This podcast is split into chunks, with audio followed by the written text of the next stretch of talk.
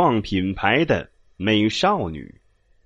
多数十五岁少女可能正在追逐时尚，但美国德州的一个十五岁少女麦迪，虽然还戴着一口牙套，却已经拥有一个属于自己、销售百万的时尚品牌。麦迪和家人住在德州的墨西哥湾，从小喜欢游泳、画画。在他们居住的海滩城市，大家平常都穿着方便的海滩人字拖鞋，他也不例外。二零零六年。八岁的他突发灵感，设计了以他喜欢的鱼虾海族为主题的鲜艳孩童人字拖，并将它命名为“鱼拖”。他把设计拿给爸爸看，爸爸觉得不错，当天便上网花十美金帮他买下了“鱼拖”的网络域名。麦迪的爸爸原来在银行工作，但他的嗜好是设计 T 恤，批卖给游览胜地的服饰礼品店。二零零三年。他辞去了银行的工作，专门设计 T 恤。他虽然觉得麦迪的设计不错，有商业前途，但往后几年他忙碌自己的 T 恤事业，无暇顾及他的鱼托。麦迪常常追问：“你什么时候才发展我的鱼托呀？”二零一零年，爸爸终于意识到女儿一天天的快速长大，鱼托是他孩童时的设计，如果真要尝试发展。就必须趁他还没有长大成人。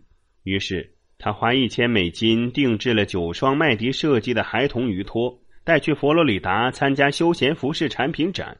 结果赢得了三十七张订单，从二十四双到七十二双不等。不错的成绩让他颇受鼓舞。产品展后，我必须做出决定：到底要不要真的投资发展麦迪的孩童鱼托？一般跟工厂下单最少也要一千五百双。经过家庭会议讨论，他们决定筹资定制三万六千双鱼托，并决定让麦迪积极参与自己产品的推销经营。此后的课余或周末，麦迪都要跟爸爸四处参加产品展。他克服了最初的羞涩，学会如何有效的跟陌生人推销。同时，他也参与产品运营的每一步骤，包括库存管理。装箱运货等等。二零一一年，经由产品展及德州附近的小型休闲服饰店，妇女合力卖出了定制鱼托的三分之一。二零一二年初，为了拓展销售领域，麦迪写信给高档百货公司诺德斯特隆推销鱼托，不料很快就得到了回信。诺德斯特隆觉得鱼托产品可爱，品牌上口，同时。他们更看好麦迪活泼进取的阳光形象，他们请他设计了三款专属的高级雨托，在全美六十四家诺德斯特隆百货店销售。麦迪和爸爸做梦也没料到，竟然能如此轻易的逾越龙门。他和诺德斯特隆童鞋部合作，创造出鲜艳可爱而且装有电池会发亮的高档孩童雨托。从此。鱼托及十四岁的创业女孩麦迪声名大噪。二零一二年，鱼托销售超过了六万双，营业额破百万。二零一三年，另一个美国知名百货店梅西请麦迪为他们设计成人女性鱼托系列。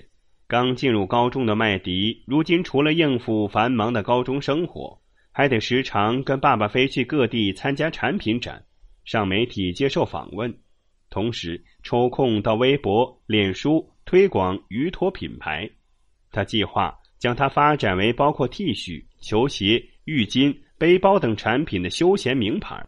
在电视访问的时候，有主持人开玩笑的问麦迪：“你爸爸算是你手下的员工，那是不是你得倒过来定期给他零用钱呢？”